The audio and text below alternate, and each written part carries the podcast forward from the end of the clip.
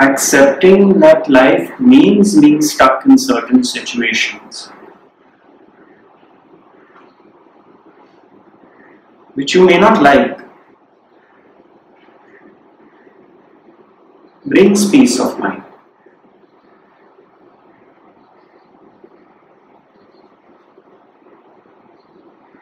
I received an email last month where someone said, I've had such a rough life since childhood. In my marriage, after my marriage broke up, etc., etc., etc., that finally I decided to surrender.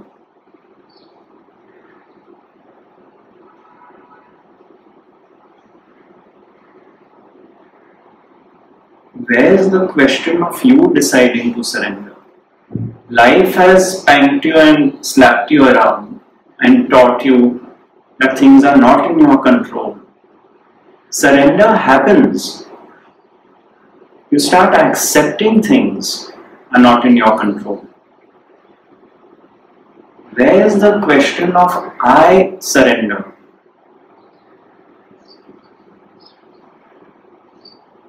To say I surrender means you have not surrendered because it is the me which says I surrender.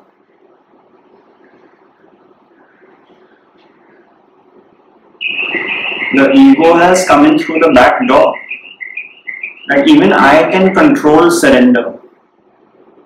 Surrender is a natural process of life. When you see enough happen in your life,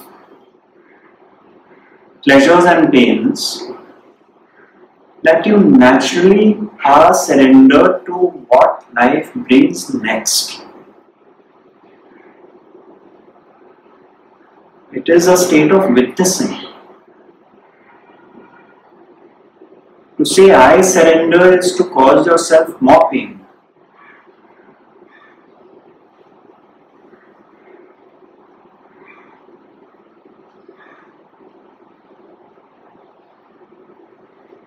if you know that you can never know what the next moment in life brings, that is being surrendered to life.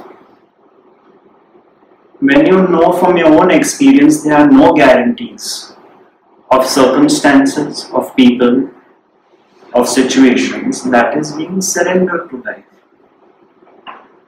to the flow of life.